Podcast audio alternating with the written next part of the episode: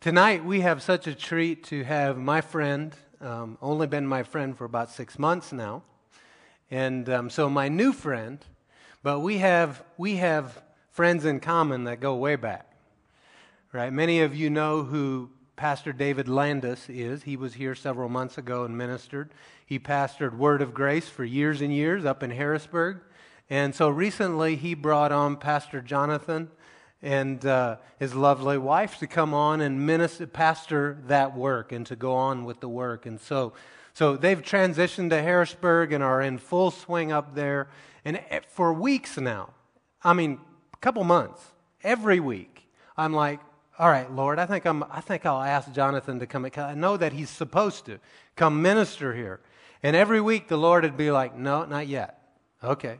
All right. So then we go on, you know, with what the Lord wants to do. And then the next week, same story. No, not yet. Okay. What's not my services? You realize that, right? I'm taking orders, right? I follow what the Lord's telling me. I don't. By the way, some of you have been wondering, well, why don't the pastor preach on this or that? Because I'm not the one choosing the sermons. That's why. So if, if you want something taught on, talk to the Lord about it. And He'll be the one to tell me, preach this, and it'll come out.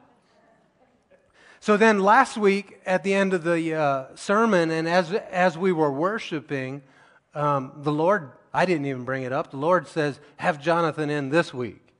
And I thought, well, that's bold, and it's pretty short notice, too, so hopefully it works for him, right? So I text him, and he's like, yes, the Lord has given me a word.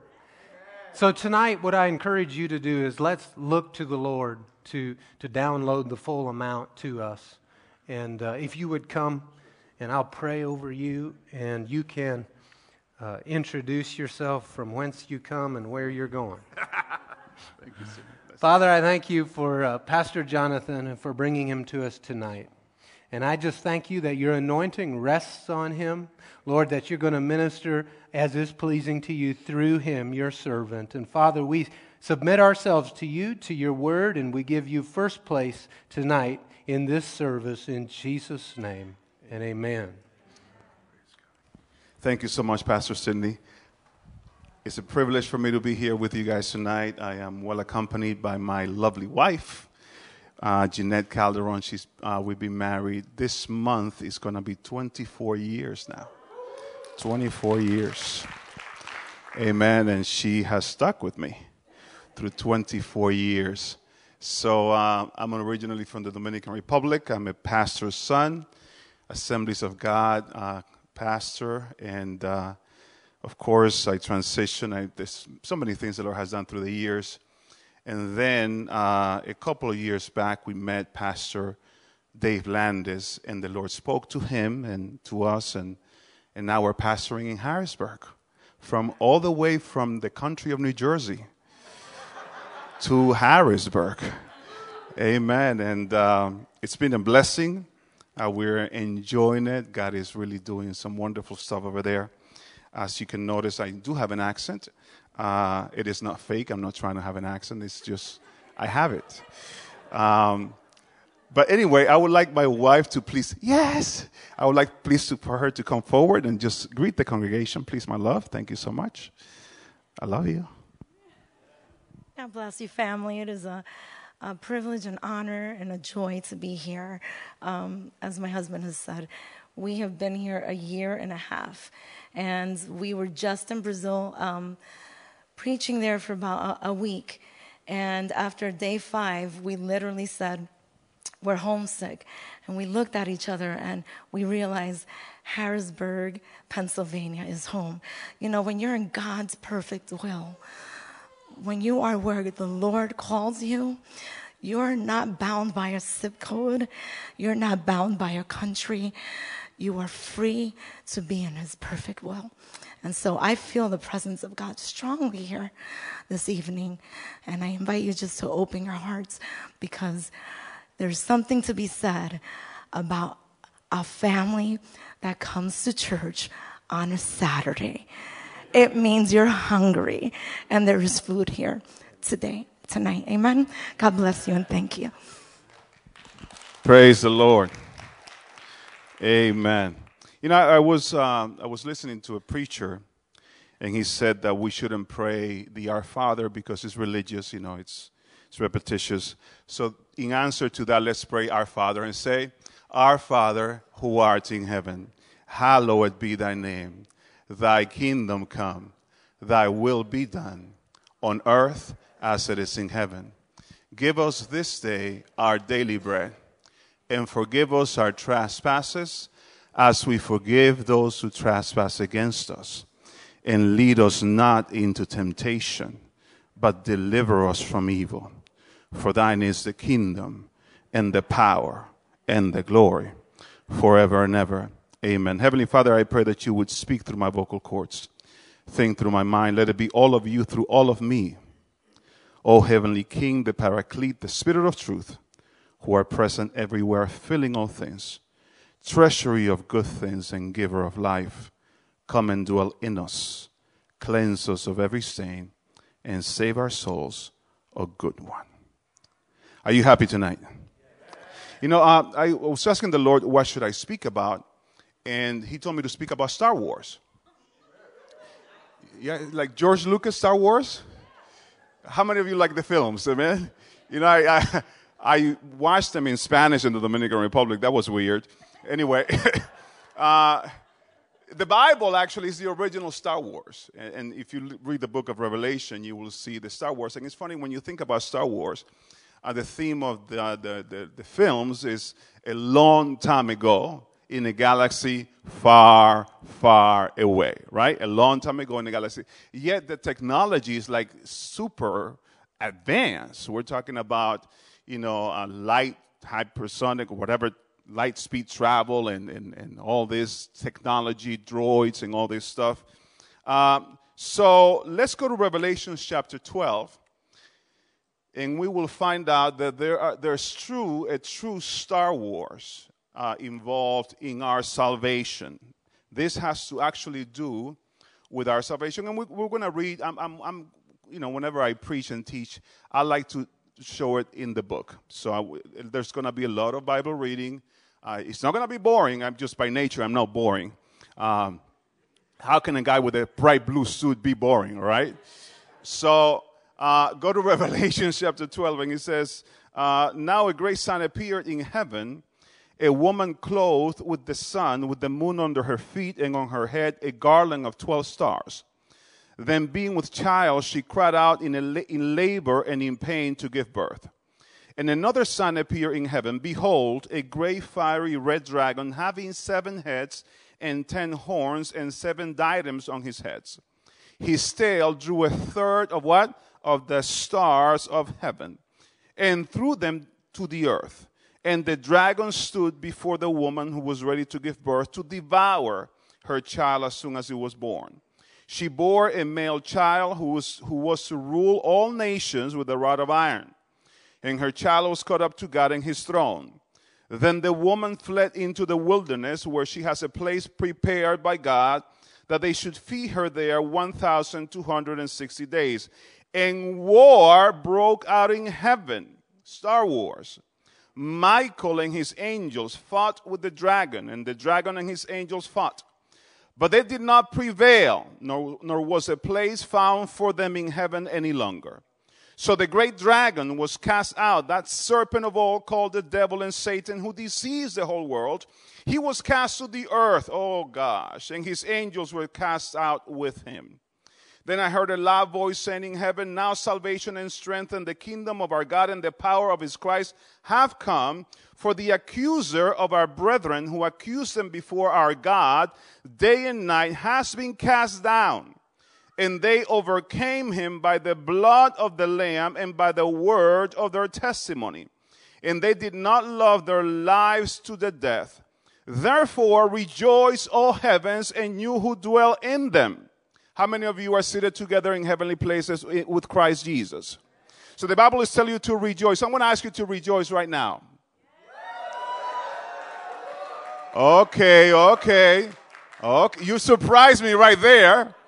But you could do better. I'm going to ask you to rejoice again. See? Thank you.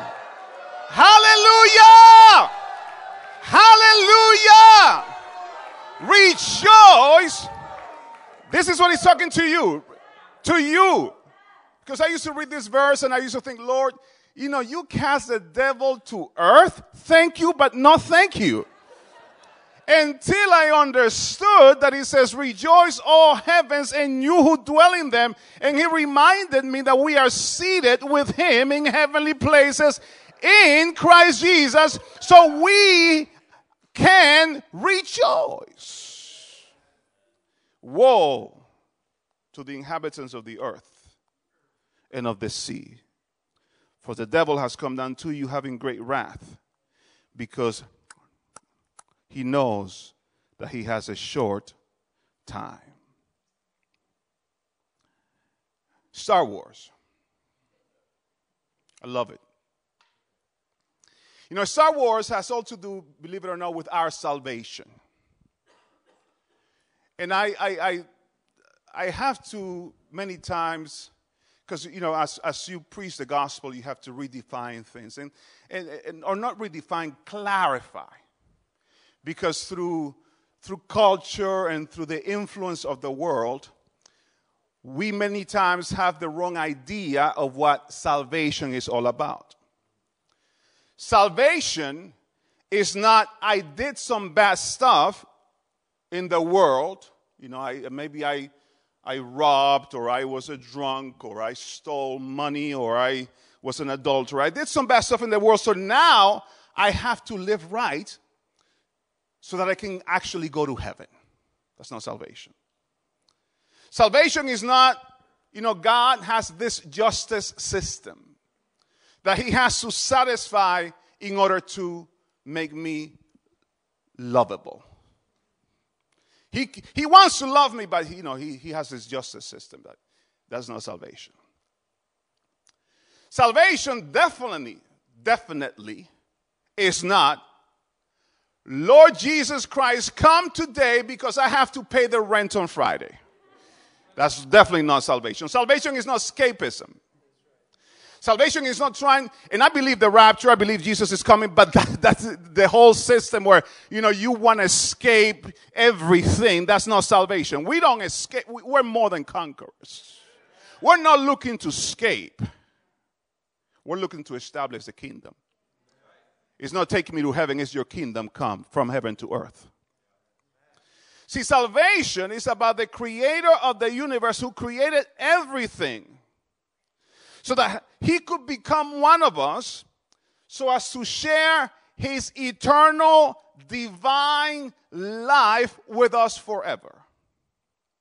Salvation is to receive what the what Peter says in first in 2 Peter 1 4 exceedingly great and precious promises that through them we may be partakers. Shout with me, partakers.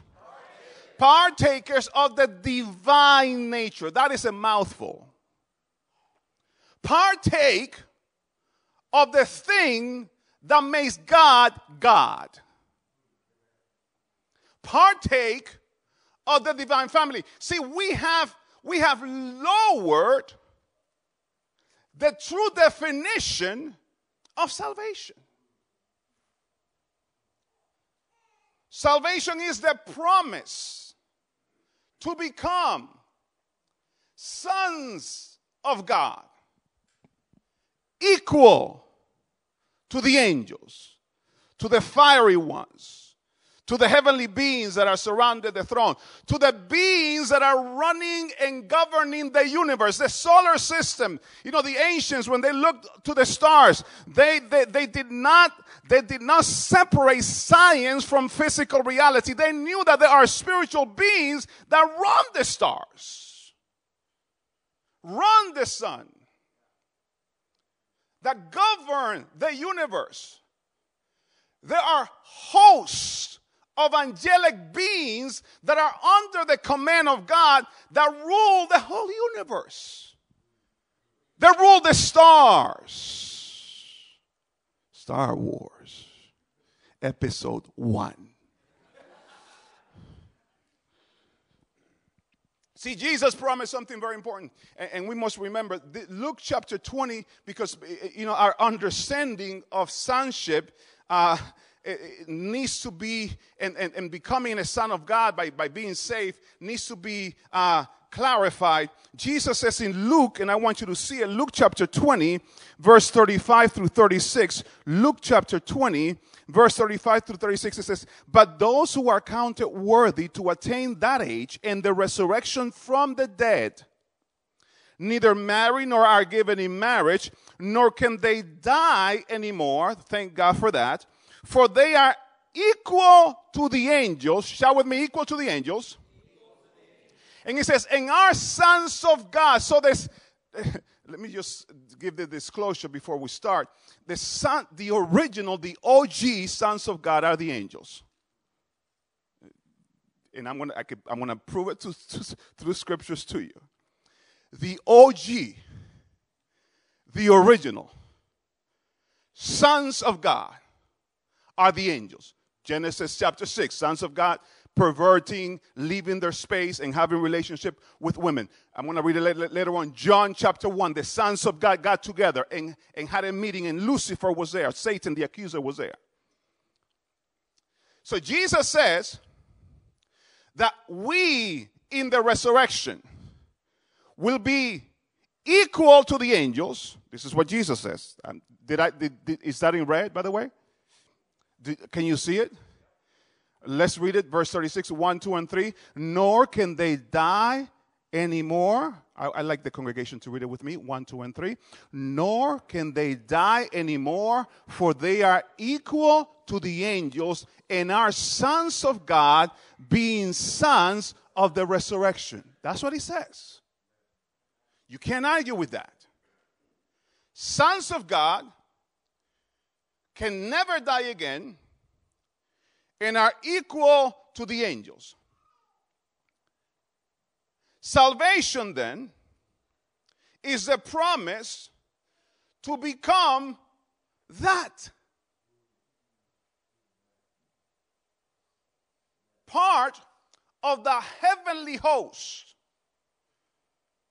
who govern the universe with God. You are not going to be bored in heaven singing kumbaya every day.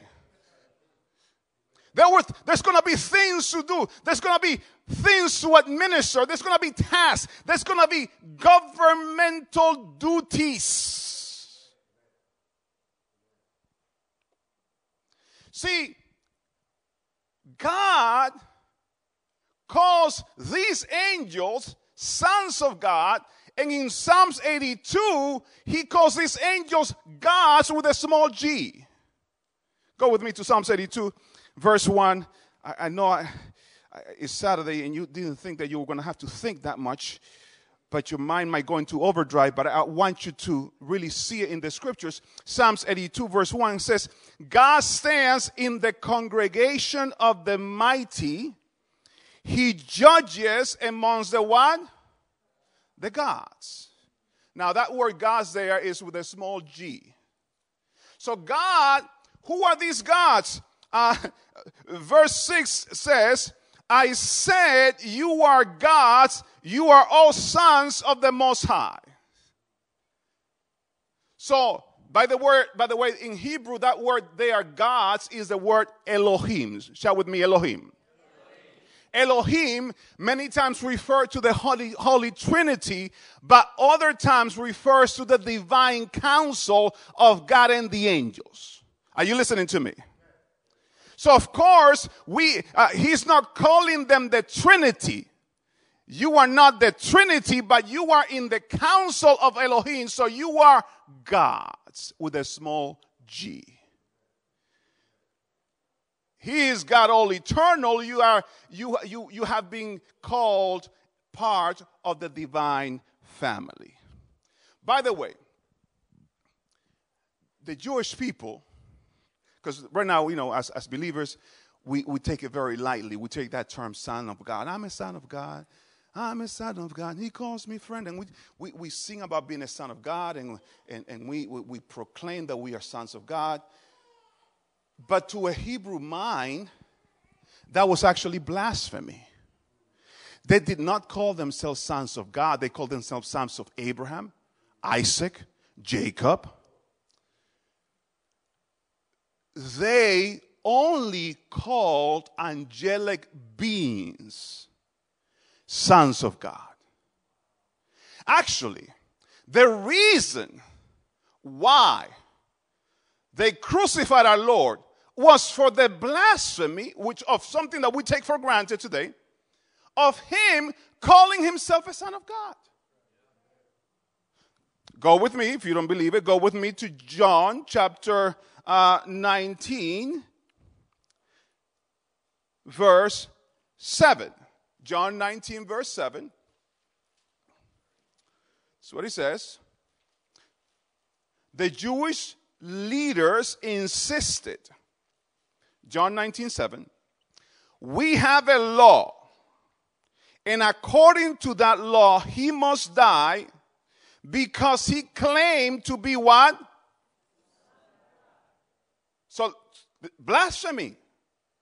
We have a law. And according to our law, he must die because he claimed to be a son of God. What we all take for granted today.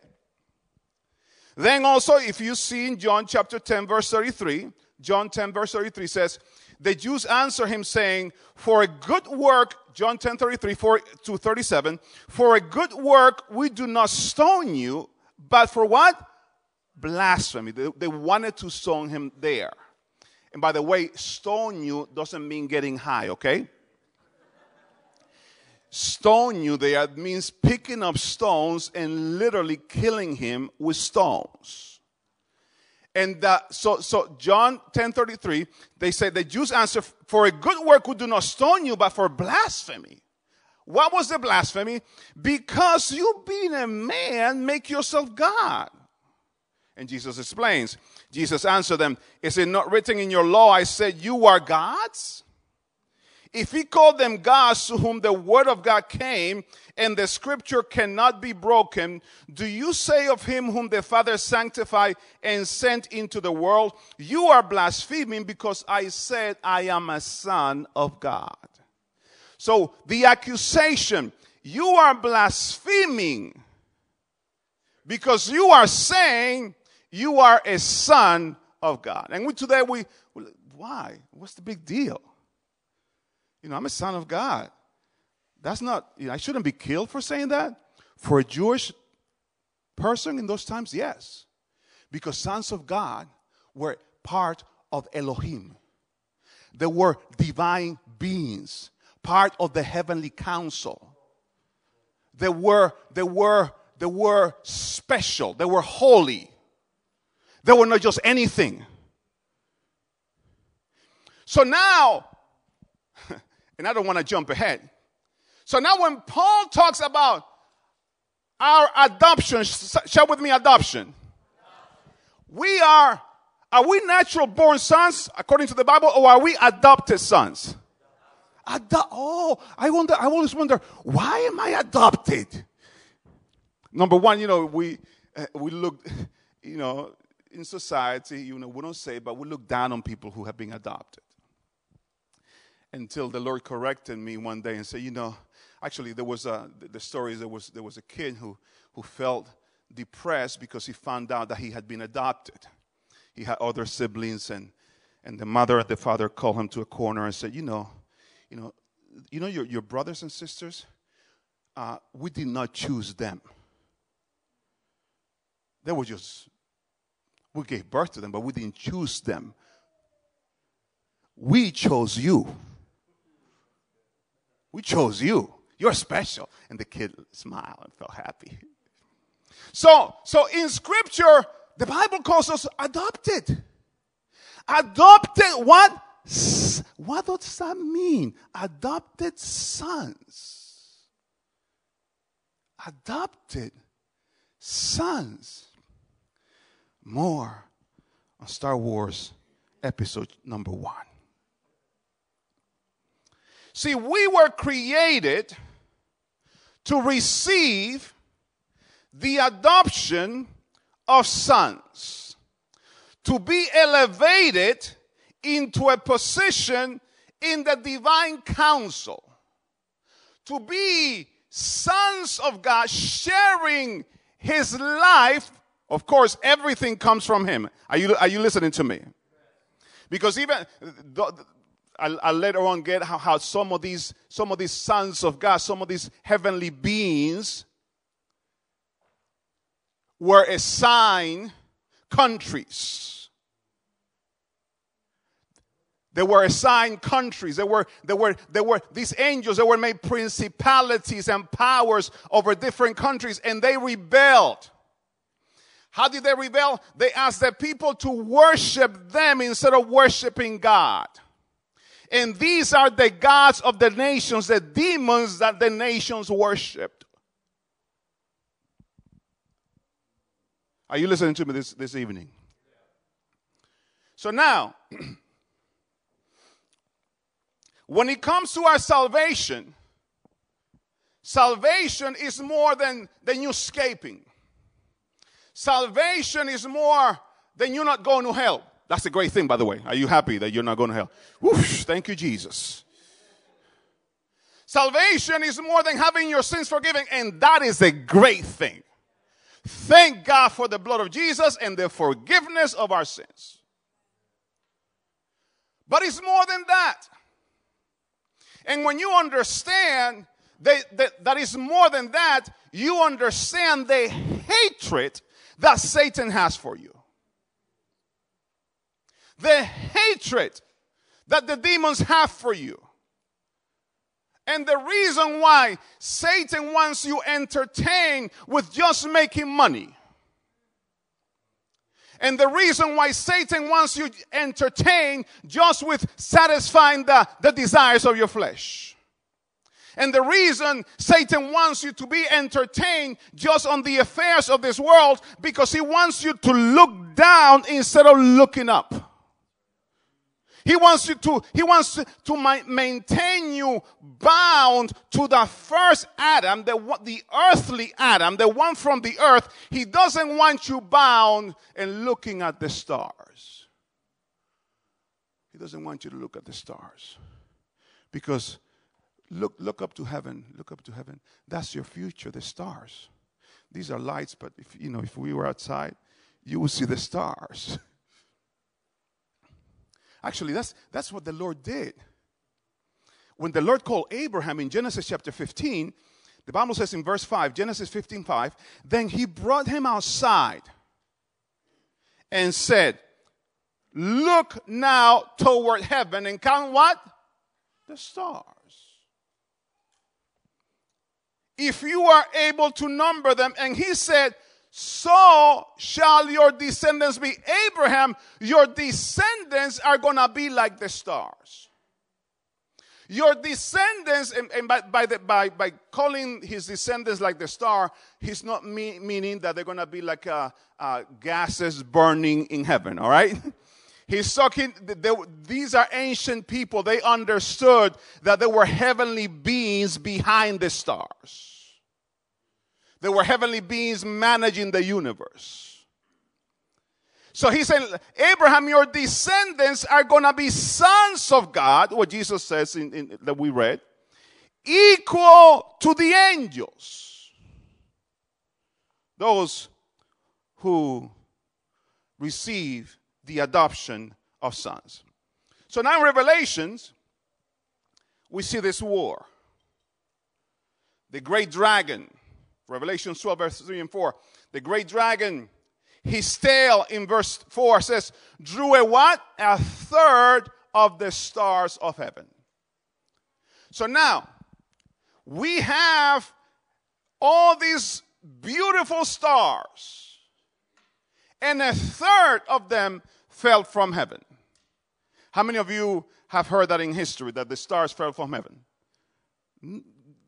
Physically you haven't seen a star fall from heaven. You know, Jesus prophesies uh, about this, and he says in Matthew 24, the stars will fall from heaven. Uh, by the way, one star is one star, I'm talking about the physical stars, is one star bigger than the earth? By a lot. so it's not talking about physical stars falling from heaven. Are you with me? It's talking about angelic beings that scripture calls stars, sons of God, who were thrown and rebelled with the serpent from heaven. Verse 7, it says, And war broke out in heaven. And I, I love how the Bible gives us, gives us the name of some, of some of the sons of God, the name of some of the angels, Michael. How many of you are named Michael? Anybody here is named Michael? That Michael, you got a great name, praise the Lord. Amen. How about Gabriel? Anybody here named Gabriel? No. How about Raphael? I'm Raphael. How about Ariel? Amen. Do you know that, that according to Hebrew tradition, that is an angelic name? There's a name, it's an angel named Ariel. It's a beautiful thing. Say, Praise the Lord. Why did I say that? I don't know, because I wanted to. Okay? Has nothing to do with my message. And war broke out in heaven. And then he says, Michael and his angels fought with the dragon and his angels. So we have now a little, a literal Star Wars. We have stars fighting. Well, Michael and his angels. And this is not like figuratively, this is not like a figure of speech. No, they're fighting. There's a literal war going in heaven. And by the way, this was after the ascension of Christ, if you want the timeline. Jesus had already ascended to heaven. So there's a literal war going on in here. And the dragon is cast out. And I love what he says here. you, you got to pay attention to, to all these little things. Verse 8 But they, the evil angels, did not what? Prevail, nor was what? A place found for them in heaven any longer. Shout with me, they have no place anymore. Oh, it's going to get gooder and gooder tonight. So Jesus, before he leaves, he tells his disciples, I go to prepare what? Oh my goodness. So Jesus, before he goes to heaven, he tells his disciples, listen, listen, don't let your heart be troubled. You believe in God, believe also in me. In my father's house are many mansions. If it were not so, I would have told you. I go to prepare a place for you. You better praise him right now. I go to prepare a place for you. See, you thought salvation was just, you know, escaping paying the rent. I go to prepare a place. I'm going to adopt you because I had some sons who rebelled. I had some sons who were kicked out and they left some empty thrones up in heaven. Oh, my Lord Jesus. They left some empty spaces. They left some empty thrones. There's vacancy in heaven. So now I go to prepare a place for you so that where I am, seated on a throne at the right hand of the Father, you might be also. Shout with me, Star Wars. You, th- you think there was opposition to that place being prepared? We just read it. There was war. Jesus didn't even have to fight. He said, Michael, why don't you go take care of those demons? Take care of those principalities and powers. I go to prepare a place for you. See, salvation, and I, I love the, the, word that Hebrew, the, the, uh, the writer of Hebrews, I believe the Apostle Paul. I love the way he says it. He says, that now that we are saved, we can we don't have to wait till we die in the sweet by and by to start enjoying this stuff. Are you listening to me today? See, you don't have to wait to die to be seated with Christ in heavenly places. I mean, when the apostle Paul was talking, you got to you got to remember Paul was thinking of all this stuff. He knew he was he was a Jewish. He knew what a, what a son of God was. He knew he knew where they sat. He knew where they ruled. He knew that they were the original sons, so he uses language, we have been adopted into sonship. Then he uses language, we are seated together in heavenly places with Christ. He's referring to this great future that belongs to you and I. And you thought because you're 75 years old, your life is over. Man, you're called to rule the universe. You thought because your girlfriend left you for Baba, your life, you should commit suicide. My, you think too little of what Jesus has done for you. Give him some praise tonight. I said, give him some praise tonight.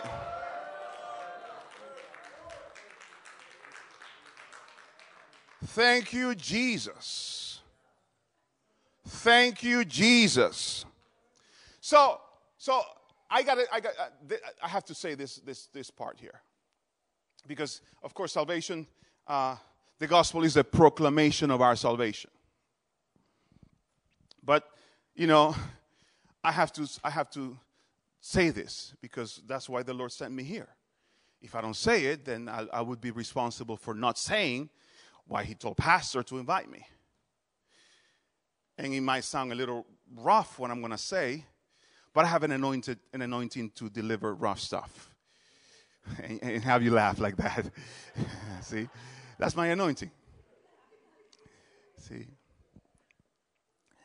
Salvation is not a sales pitch. Salvation, see, in this country, we are targeted every day with hundreds of ads. And everything is promoted as a thing that will change your life. You buy this brush, woman, your hair will be straight all the days of your life. This toothpaste is the greatest ding, toothpaste. How many of you have seen that people who drink a lot of beer, they have they don't have a six pack? I mean, I mean, let's be honest. If you are a drinker, you are not going to have a six pack. Have you ever seen a beer commercial where the guy does not have a six pack? Oh, no, no, no. All those guys in the beer commercial, they're walking around. I had a six pack, by the way. I said I had a six pack. Now it's a one pack. Why are you laughing? I have pictures. See, we are bombarded by ads selling us stuff. It is no wonder that the sales pitch gospel is easy to ignore. Salvation is not about a sales pitch. And I'm going to I'm going to tell you about a phrase that ah, come to Jesus. uh, Jesus is the best. He will take care of you. He will keep you. He will be your personal savior. You know, like a genie that you rob. and ah, here comes Jesus. What do you want from me? That is not the gospel. That is a lie. The Bible doesn't even talk about a personal savior. It's not your genie for you to rob him the right way and he can come out and, and satisfy your three wishes. Are you kidding me? He's Lord. Not about a personal savior, nothing. It's the savior of the world, and you better make it your savior, yes. But we're not pitching the gospel, it's not a sales pitch. See, the question, what must I do to be saved, is a good question to ask, but that question is not the gospel. That question is a response to when you hear the gospel. When you hear the gospel, you will ask, What must I do to be saved? Are you listening to me? So, what is the gospel? We're talking about Star Wars, and this gospel is, it ties together. of course, we know because we know we're studious and, and we like to read, and we know the gospel comes from the Greek word evangelion, which means literally good news. And we think because we can etymolo- et- etymologically break down a word, we have the meaning of that word. Good news, so that means that the gospel must be good news. Because breakfast is what you do after you have a, ba- a fast. And a butterfly is a butter that flies.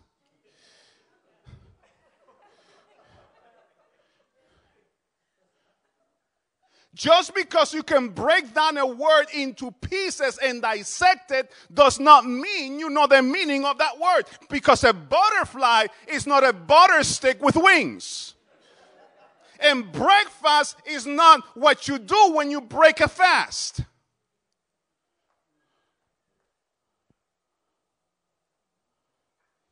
So we must analyze the meaning of a word within the context of when and where and how it was used. What was gospel in the first century under Roman oppression? Gospel, evangelia, were announcements people heard in public, proclaimed loudly in the streets by a professional herald and sometimes inscribed in stones so that they might be preserved. So a herald would show up, professional, dressed, with a mandate from the Caesar. And he, to those people who could not read, he would proclaim the Evangelia. And to those people that were that could read, he would inscribe the gospel on stones. What was the herald talking about? What was you, the usual context of gospel? The usual context was the announcement of a military victory. That, that was the usual context, see? It wasn't, you know, that they won the lotto. It was the announcement of a military victory. See, gospel was not a religious word, was a military one. Before the Roman emperor, the Caesar, would ride into a city, his herald would proclaim Caesar's gospel. And all those gospels that were preached were not sales pitch, they were warnings to the town that Caesar was going to go into. So the herald would come. Here comes Caesar. He is the Son of God.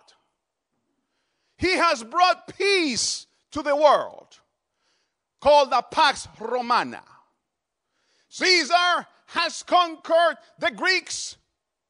He slaughtered 10,000 Hessian soldiers in Europe. Caesar conquered the Gauls. Caesar conquered France. And you better get ready because Caesar is coming into town. They would not think of Caesar as a personal Caesar, my Caesar. No, no, no, no, no. There's an all factor involved. You better get ready. Caesar is a great guy, but Caesar is Lord. Yes, they would say that Caesar was Lord. That's why Christians were killed. Because Christians would say, no, no, no, no, you got it wrong.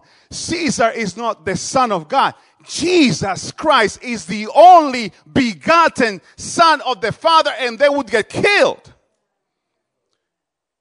Jesus, Christians would say, no, Caesar is not Lord. Jesus Christ is Lord, and they would be executed. See, the gospel is a rebellion against the principalities and powers of the world. It is a warning of a great king who has won the battle, who has won the Star Wars. And you better get ready. We're not selling you anything, we're warning you. You bow, you better bow down now. Because whether you bow now or later, you will bow. Are you listening to me? You better bow down. You better, you better recognize him as Lord. He, you don't make him Lord. Have you, that phrase, make him your Lord. Are you kidding me? You don't make him Lord. He's Lord. You just recognize his Lordship. And you assume it because if you don't assume it now, it's going to cost you.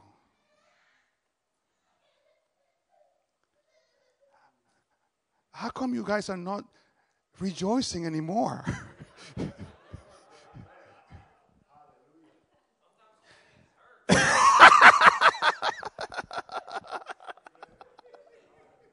I like that. That's honesty. That's honesty. So please let's go to Mark chapter 1 and let's go to the good news so that we put oil on that on that wound. Say praise the Lord. Yes, Mark chapter 1, you know. Jesus is not your genie, please. Mark chapter 1 verse 1. So so so you know, you read this and you're like, "Oh, you just passed it. You just oh, whatever." Mark 1 1. What is what's the big deal? Mark, number one, Mark was, according to theologians, the first gospel written. St. Mark, who traveled with St. Paul, was the first one to write a gospel, one of the four gospels. Most, more, more than likely was dictated to him by the apostle Peter. So now, Mark 1 1, the beginning of the gospel of Jesus Christ, the Son of God. Whoa! When people heard that, they were like, whoa. Because what Mark is saying is rebellion against Rome. Mark is saying Caesar's gospel is fake news. Caesar is not the Son of God. Jesus is the Son of God. Caesar is not divine. Jesus is divine. Caesar is not the one who has brought peace into the world. Jesus is the one who brings peace into the world. Caesar is not the one who won the Star Wars. Jesus is the one who won the Star Wars. Jesus is the king.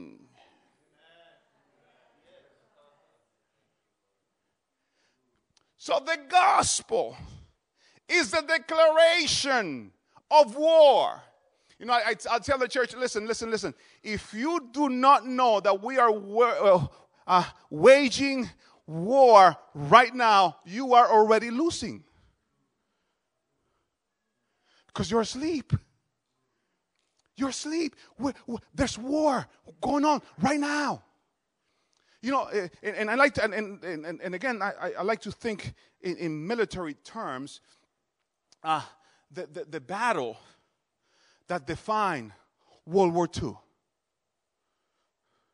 Normandy, was the greatest invasion by, by sea and land.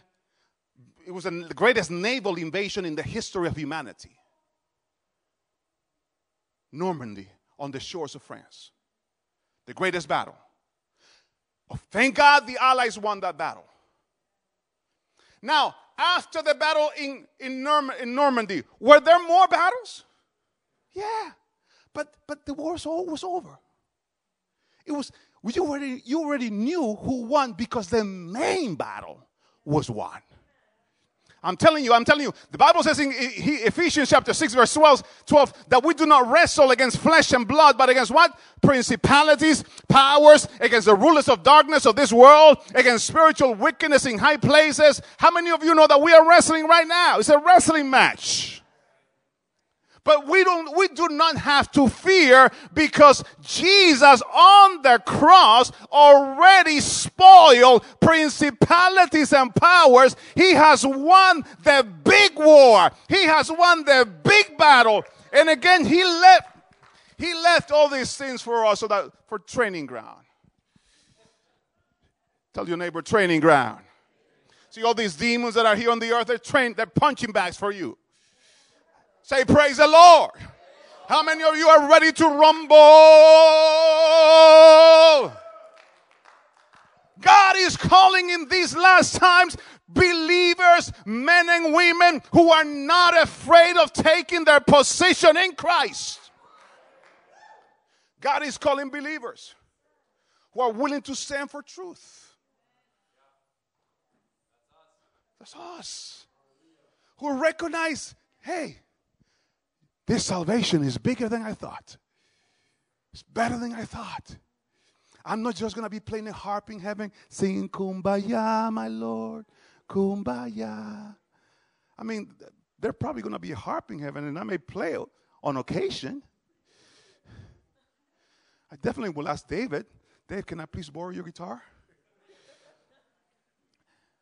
But listen, what God is calling us to do and to be is greater than we have thought or imagined.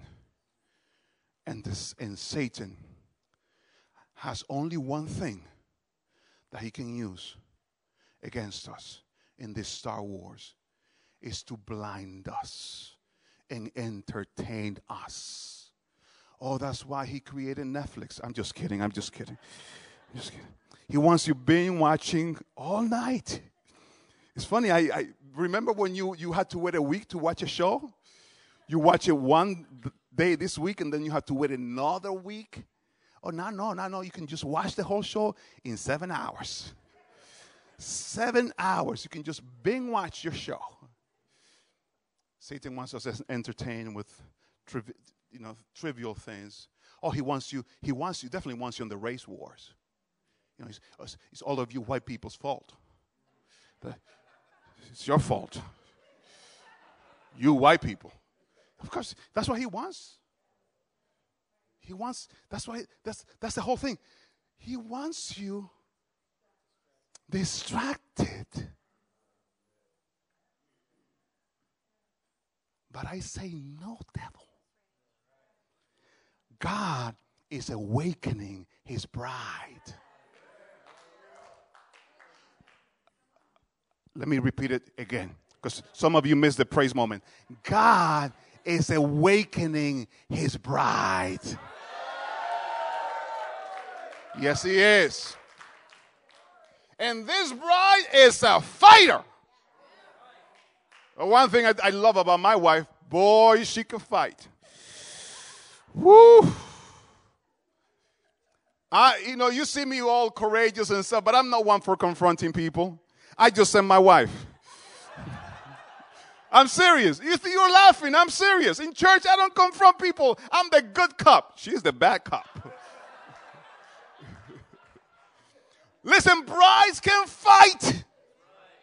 Who goes to high school to fight for the kid? Have you ever seen a dad? Oh, why? Why did you mistreat my son in class? No, the woman goes. The dad doesn't go. Dads don't know how to fight. Women, boy, women, you, you say what about my son? Are you crazy?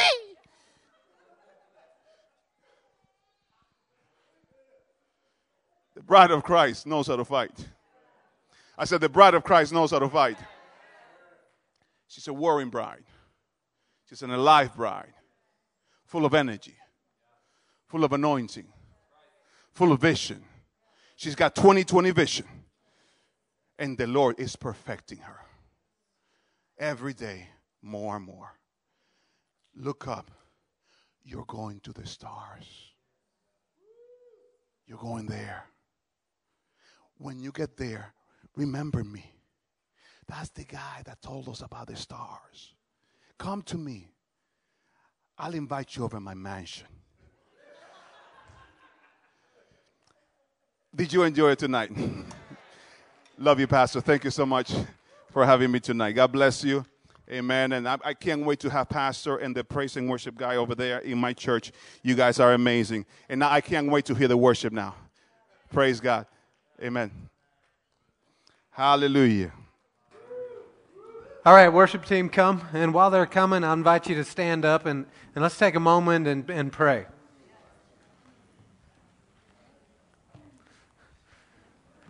Lord, we thank you that you are always so good and faithful and that you made victory possible, that you accomplished it. And Lord, we rejoice in that victory tonight. We present ourselves as your bride and say, Lord, have your way in us.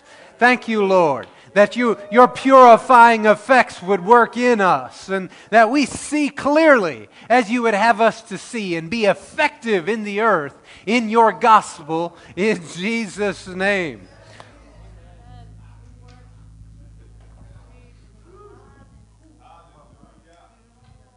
Hallelujah. Am I there? Bow to him you will, either now or later. Sorry, I couldn't resist. Love that. Whew. You're too fast for me.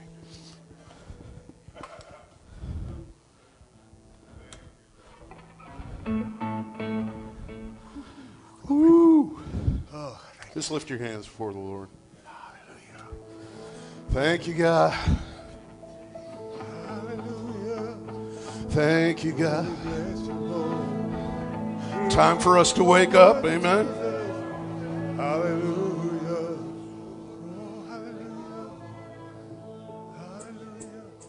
Hmm.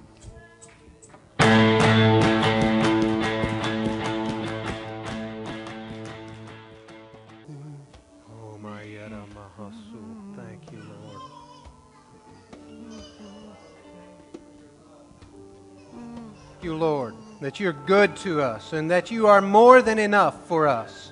And we look to you right now, Lord, and we thank you that we can draw upon anything we need because, Father, you are the source of all good things. If you need healing in your body right now, just lay a hand on yourself. The word says that you will lay hands on the sick and they shall recover. So if you're needing healing in your body, say, I will recover be healed in the name of Jesus. Body be restored to full health according to what Jesus did on the cross for me. Thank you, Lord. Thank you that you are more than enough. Thank you, Father, that you are Jehovah Jireh.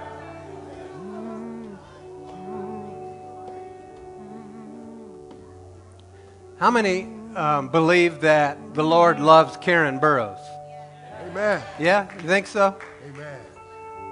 Well, she's not with us tonight because she fell and hurt her knee, and she is at home, and so she wanted to be here, but that injury to her knee kept her from coming. So there's no distance in the spirit. Our prayers can reach right over there, and even though we all love Karen and the Lord loves Karen, you know, the Lord provided something for her. And we just lay hold of that Amen. in unity with the Lord, and we lay claim to it. So stretch out your hands to the Lord. Father, we lift Karen up to you, and I thank you that you bless our sister. I thank you, Father, that you encounter her right now in the name of Jesus with your spirit. Yes, Father. Father, I ask you to strengthen her from the inside out. Give her a knowing, even right now, of your divine presence and spirit with her, in her, coming up within and bubbling over. I thank you for this. Karen's knee, I command you in the name of Jesus to be healed. Every ligament, every joint, every bone, every muscle, every fiber, every cell, you obey my words right now and be healed, be knit together, be whole, be in strength in the name of Jesus. And I thank you, Father. I thank you that you said we are the healed of the Lord. Father, I thank you that you said by his wounds, by the wounds of Jesus, we were healed. And we just lay claim on it, Lord, and we bless you for it. We thank you for it. We thank you for divine life flowing in everybody in this room. Father, I thank you that things that would be unexplainable except by God would happen tonight in these bodies in Jesus' name. Hallelujah. Thank you, Lord. you may be seated.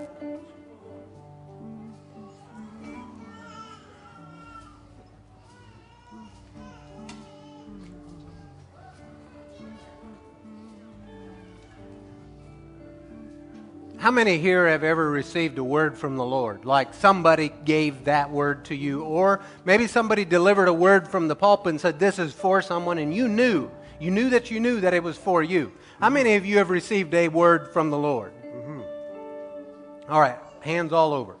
And that's what I would expect. I would expect nothing less because the Lord loves his children and he speaks to them. Mm-hmm. Here's the thing when we get a Rhema word and there's that quickening on the inside, that grabs a hold of that word. Did you know that's available to us more than just when someone stands before you and says, Yea, yea, thus saith the Lord? You know, a lot of times we, we would, this, this is kind of like the whole spanking that, where's Shane? Shane was talking about spankings earlier. Here's, here's a mini spanking. We will, we will, we're more blessed when a brother or sister comes to us and quotes a Bible verse in their words saying it's a word of the Lord, we're more blessed by that than we are simply by just laying hold of the word. You know, if I stood before you and I said, called you by name, and I said, you know, the Lord says that He loves you. The Lord says His eye is upon you. The Lord said that you're the head and not the tail, and that, that you matter to Him. The Lord said that He's made a way for you to walk in victory every day, all the time, every way. Man, you'd be, man, I'm so, I'm so encouraged by that. Hmm. Well, come on, I just quoted a bunch of Bible verses to amen, you. Amen. And if we'll lay hold of that, it becomes Rhema on the inside of us, and everything we need for life and godliness has been given to us in His amen. Word. So this week, when you read His Word, don't read it as you've read it in the past, but instead read it as it is the Word of the Lord to me. Mm-hmm. He is speaking to me, and I'm listening. Who can say, I'm listening? I'm listening. Amen. Hallelujah. That was uh, extra. It won't cost you extra, though. Praise the Lord. Hallelujah. So, the announcement that I wanted to make to the announcement's going to come in two parts, okay? Part of it this weekend, part of it next weekend.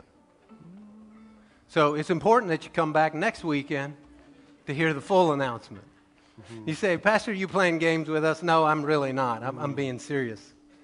So, for everyone in this house that is on our ser- in, in serving in one of our service teams, now you may be a team of one. For example, Karen Hostetter, she takes notes on the sermons, puts it into a compact paragraph that we can put onto the website as a sermon description. Mm-hmm. And so that's a team of one. She doesn't really have anyone else on that team, but she's serving in the body, mm-hmm. and she's part of our service teams, we would yes. call it. Right? Just like um, our ushers. That's an easy one, right? Our, our safety team, our worship team, or, or the sound booth, or in children's ministry. All of our teachers, anyone who is helping in children's ministry in that way, you are part of our service teams. All right? So, what I'm asking of the service teams, now for those of you that need pastor to be nice, Hmm. This is for you. I am requesting, please, your presence next Friday night at 7 p.m. Now, for those of you that just need to be told what to do, service team members, be there. Because I'm telling you to be there. If at all possible, if it's in your realm of possibility, please be at the meeting Friday night. It is at 7 p.m., and I'm going to give, get your pens ready. In a moment, I'm going to give you an address. Now, we're not going to have it here because there is a youth gathering here on Friday nights with the Ethiopian youth, so we don't want to mess up that for them. So we're going to have it at a different location at my friend Pastor Joel's church. All right? So you got your pens ready? Now, let me say this first. Your spouses are invited to come with you. If you're serving but your spouse isn't, that's just fine. Bring your spouse with you, please, because they'll want to be there. The address 2124, so 2124, Old Philadelphia Pike. It's in Lancaster. Zip code is 17602. Or if you're like me and you just like to Google a name, Google Faith Church. It's at that address on Old Philadelphia Pike. So Friday night at 7 p.m., I don't know how long the meeting is going to go. Let's just say an hour and a half. There's not going to be childcare, so do arrange that. If you are a young teenager or an adolescent that is serving in children's ministry, you are welcome because you are on our serving teams. Um, but talk to your moms and dads, and it's up to them whether they bring you along or not. So look at your neighbor and say, if you're serving, be there or be square. Next Friday, Friday, March 17th. The address again is 2124 Old Philadelphia Pike, Lancaster, Pennsylvania 17602. This is not going to be an ordinary meeting. And so that is why I am placing such importance and asking you to do everything possible to be there. Cancel your other plans. The purpose of this meeting is simply to bring us as a serving teams together into unity for our next step. And next week we'll talk about our next step. Is that acceptable? Amen. Can, you, can we do that? All right. Now, let me say one more thing about serving. Why do I why, why is it for the serving team members? Because those that are serving in this body, they're ones that have, by their actions, said, This is my church. That this is my church. Because if you belong here and you consider yourself to be a member here, then you need to serve. Not maybe, you need to serve. That's how the body of Christ works. And if you say, well, yeah, but um, no, there's plenty of ways to serve that don't require you to do all the roles you're looking at right now, right? There's other ways to serve. I'll give you, I'll give you some examples from our service team team's page, right? We have children's ministry, so anyone that's involved in that. We have greeters, we have ushers, we have a safety team, we've got a food and fellowship team, we have a bookstore, we have a web page. We've got hospitality and events. We have after service cleaning. There's people that clean up to make so the building's in order for our brothers and sisters tomorrow that come in, right? So those are all service teams worship, sound, recording, sermon notes, those that are running the overhead words all the time for us, on and on and on. Pastoral care, lots and lots of places to serve the Lord by serving his people. Okay? So come out 7 o'clock to Faith Church next Friday night, and we're going to take a step forward in faith in Jesus' name. All right. Stand with me if you would, and I will close in prayer. We're going to put a basket at the door, and we're going to bless Pastor and his wife Amen. And uh, if you would like to be a part of that blessing in a deliberate way, there's going to be a basket at the door that you can do that. Um, but either way, he's going to go home blessed. Amen. Father, we thank you for your faithfulness to your word and that you watch over it to accomplish it, and we yield to it in this house. Here at Church of the Word, Lord, we honor you as Lord and King of all. And we thank you, Father, that you brought us a rich teaching tonight and we receive it by the Spirit of the Lord. And I ask you, Lord, to remind us of key parts of that sermon and, and the parts that you would have us remember and bring them back up into our spirit that we could, like a cow chews cud, Lord, just chew on it, meditate on it, and allow it to take root in us that we might be firmly established in all that you want to do in and through us. In Jesus' name, and amen.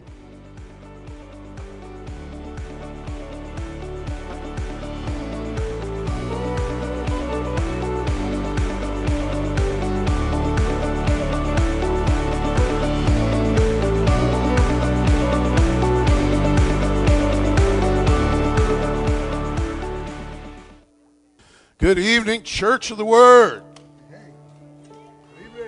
Oh, come on now. Yes. None of this weak stuff. Let's get into it. Everybody doing good? Amen. Let's all stand on our feet. It beats standing on your hands because that really hurts. When you stand on your feet. Amen. Father God, we thank you for this evening. Thank you for all that you have planned for us. It's our desire to submit to your will, to keep our ears open and our hearts open for what you have for us. And God, we want to worship you with all our heart, with all our might, with all our strength, because you're worthy of it. Thank you, God. Thank you, God. Hallelujah. Thank you. Amen. Amen. So everybody's doing good? It actually felt like winter today, which I'm not that happy about, but maybe you guys are. But I, I was already thinking spring ahead, but oh, well. tomorrow you do need to change your clocks, right? Everybody remember that? Not that we're having a Sunday service, but you still need to change your clocks so you aren't confused later. So everybody say this after me. God, you're a good God. We love you. We're going to give you all we have. And we're going to take in all you have for us. In Jesus' name. Amen. Well, shall we worship? Yeah, Okay. Hallelujah. Got Damon in the house again. Everybody happy about that? Happy to be in the house today, man. Always makes me happy. I'm Amen. telling Makes me happy too, bro. Hallelujah. The two of us are the Balcony brothers. Amen. That's a whole other story. Whole other so story. I'll tell it sometime. Hallelujah. Hallelujah.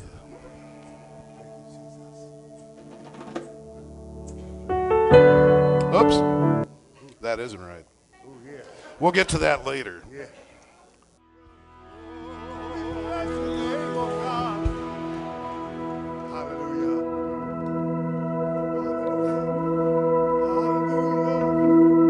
Isn't the Lord good? Yes, He is. Psalms 50, verse 23 says this. I'm reading it in the uh, literal translation. It says, Whoever offers thanks glorifies me. It's the Lord speaking. Whoever offers thanks glorifies me, and he who prepares a way, I will show the salvation of God to him. As you offer thanks to the Lord, you are preparing a way of salvation. You are preparing a way for the Lord to come into your situation and encounter everything that concerns you as you give thanks to Him. You know, we sing that song about uh, praise as a highway to the throne room. Well, it's also a highway for the Lord. It brings Him into your situation. And, and we've talked about that stronghold it builds around you. So I want to encourage you that as we praise, we're not just singing a song because it's the thing we do at this part in the service. No, we are singing to the King of Kings, the Lord of Lords. And it invites His presence right into our midst and for Him to make ways where there are no ways. And we're grateful that He is eternal and He is faithful. Father, I thank you for being eternal, for being faithful. Lord, I thank you that you have made ways in the impossible ways, and I bless you for that. Tonight, I invite you by your Spirit to minister in our group and amongst us as is pleasing to you, Lord. We give you full reign of this service, every part of it, from children's church to, to the sermon up here, Lord, that by your anointing and spirit, you will minister your truth and word. And we just, we yield to you in all things that you want to accomplish in Jesus' name. And someone say, Amen. Amen. All right, one more thing before we let you go to children's church and the different places is at the end of the service, I have an important announcement to make for you. So don't leave early. Stay here for that announcement, and um, and at the end of worship, I will share it with you. So, in the meantime, one way that we love God is how. Loving one another. So love on each other. Let's send the children down to their classes and the teachers. Well, good evening. It's good to see everyone again tonight. It's a privilege to come together and worship the Lord together, allow Him to move through us to one another and be an encouragement, isn't it? Well, we'd like to welcome you. If you're here for the very first time to Church of the Word International, can you just raise your hand? And uh, so we can acknowledge you. And Raise your hand if you need a, if you need an envelope. Happy birthday. It was yesterday, but I know no one knows how much you do for the church. You just do so much. You have family, four children, a husband. That's a handful as it is. But everything you do for us, we certainly appreciate it. Thank so you. happy birthday. Thank you. I'll let you hold this for me.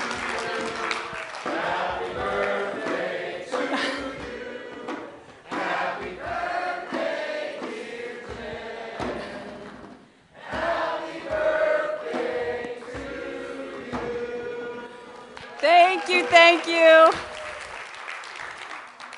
you. Guys are above and beyond kind. I honestly believe this, there could not be a better congregation to serve the Lord alongside with. So thank you so much.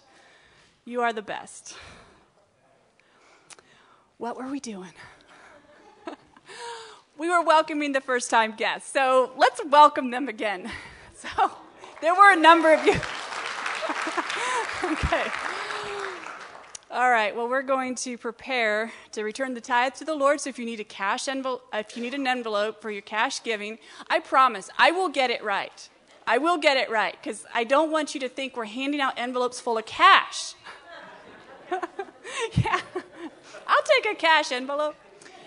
It was brought to my attention that I might want to reword that, so I've been trying pretty hard, and I usually catch myself two words in. so, anyways, well, we're here to honor the Lord. Amen. And that's what we're doing. When we bring a tithe to the Lord, when we bring a free will offering, that's what we're doing. We're, we're honoring Him.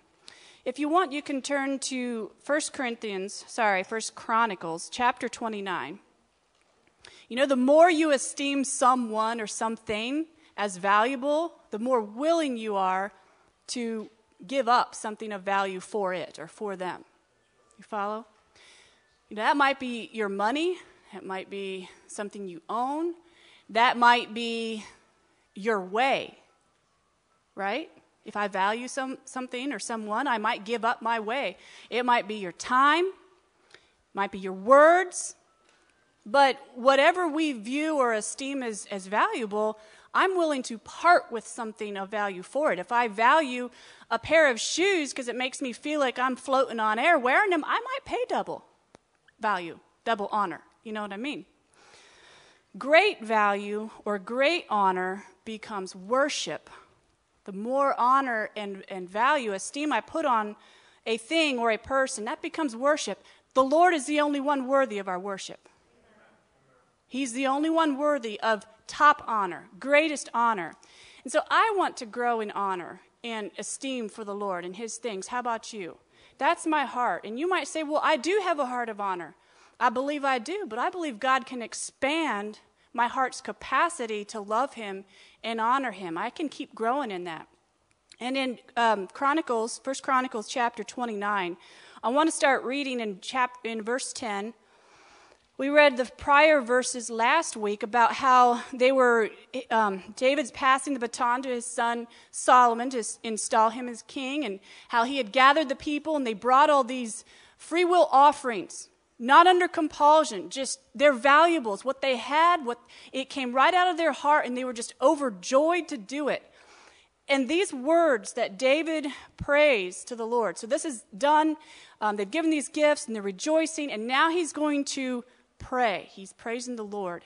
And it just is such, there's such honor in these words. You can just grasp the spirit of it as I read.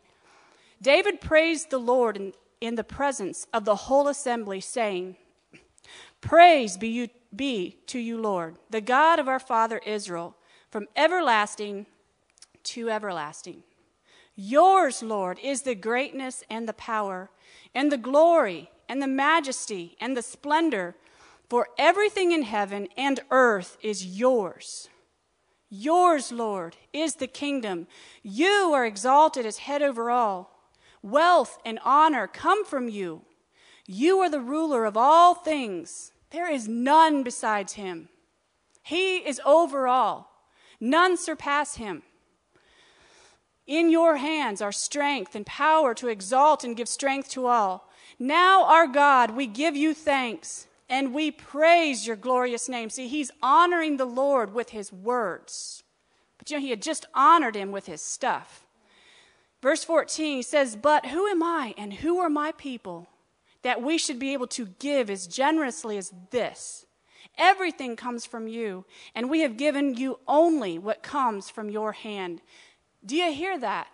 They are counting it a privilege to give to the Lord. They are saying, We are honored to be able to have been enabled to give to the Lord like this. It's a privilege to bring the Lord a free will offering. You know, He has prospered us, He has increased us. Anything good that's in your hand, it came from Him. Right? Any seeds I have for sowing, it came from Him. But you know, as I was thinking about this, I, I thought of it like this. You know, when He gives it to us, He's now entrusted it to us. He gave it. You know, if I give my daughter a pack of gum, it's hers. In my heart, Ariel, I give you this pack of gum, it's yours. It's not mine. I gave it. Now, it's she needs to understand where that came from. It came from me. All things come from him. But I gave it to her. It's hers to steward. But now if she takes that pack of gum and she says, "Mom, I want you to know whenever you need something, whenever you want something, all you have to do is just just touch me right here in the heart. You know, just tap me on the shoulder. This gum's yours. I, it's right here. You just have to move on me, and I give it to you. But see, in my heart, I've given it to her. But yet, what does that do if she honors me in that way, saying, All that I have is for you. You just let me know, right?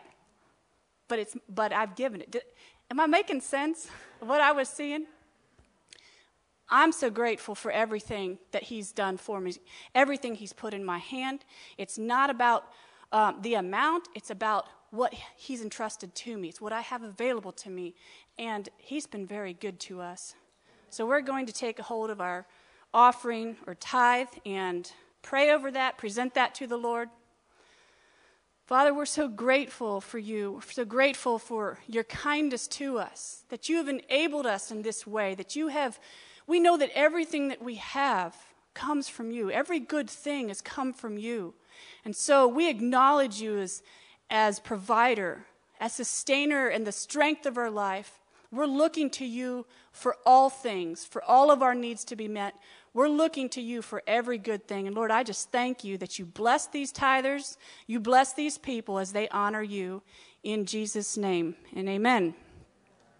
And the ushers can pass the baskets and the people will give to the Lord. Tomorrow night is the youth, excuse me, youth and young adult gathering at the Rock home, and we're going to be celebrating Carson's 16th birthday. So we're really looking forward to that, and he is as well. By the way, just I'll bring some attention to that. You still can sign up. Um, I'm not sure where we're at in the schedule, what months are available, but it's open for the whole church. Anyone that would like to host the youth, um, we're doing it monthly, so pick a month, ask if that's available, and get to know our youth. So, we also have Youth and Young Adults Mystery Supper coming up March 24th. And the ladies' breakfast, the sign up sheet is in the back. It's March 25th on a Saturday morning. Um, if you are coming, please put your name down because we set the table for every name. All right, Pastor, you have some things to share? Wanted to give you an update on last week when we went down to Richmond on Sunday. And the next time we go down will be a week from tomorrow, so you can be keeping that in prayer. And we had an amazing meeting. The Spirit of the Lord just showed up in a powerful way, and there was different gifts of the Spirit in operation, and people were so blessed. We had different ones. I, I got some emails of people saying, you know, I, I, the Lord spoke to me. This is the place I'm supposed to be hooked into. And so it was just exciting to see what the Lord was doing in the people and, and what was happening. And we have, um, you know, sometimes when you, when you start something, you spend some time plowing. You have to break up the ground, you, then you got to work the soil, and then you plant the seeds, and there is time involved. And, and if we're, like Scripture says, when the harvester overtakes the planter, that's when things just get wild and exciting, right? So let's believe God for that. That the, the seasons of planting to reaping will be compressed, will be short, that we will see increase in souls coming into the kingdom and people grabbing that vision and stepping out into that. I know a number of you have been sowing into the work down there, and I just want you to, to know that that seed you're sowing is going into good ground. Um, this week, I agreed for a several month contract down there for a meeting facility, one that will easily fit our group. In fact, we could all fit in there. So, all of you are invited to come down and to see us at one of those services, to be a part of it. Last week, Alex showed up. Alex, wave at everyone. He made the drive all the way down there by himself and showed up, came into the service, and then afterwards was a huge blessing to us and cleaned things up and was just so helpful. I was like, awesome. I was telling, I was telling him before the service, we decided he's all right. so, that is uh, your update on what the Lord is doing there. How many know that we want to keep our faith on for Him to do something here?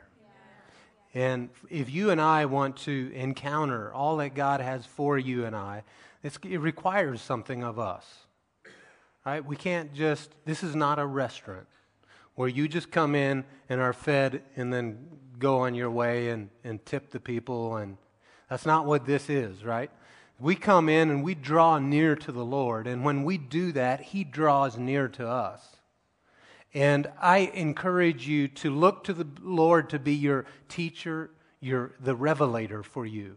And as He reveals things to you, and as you're willing to yield to the things that He shows you and step into those things, you're going to see, like cracking a door open, it'll just expand and it'll grow. And there is a well of revelation and a, a source, of supply in that crack of the door. If you'll just press into it and say, Lord, here am I. Use me, send me, whatever, however pleases you, Lord. And um, I'm confident I'm in a house full of those people. Amen. Are you ready to receive from the Lord? Yes. All right, just priming the pump a little bit, making sure.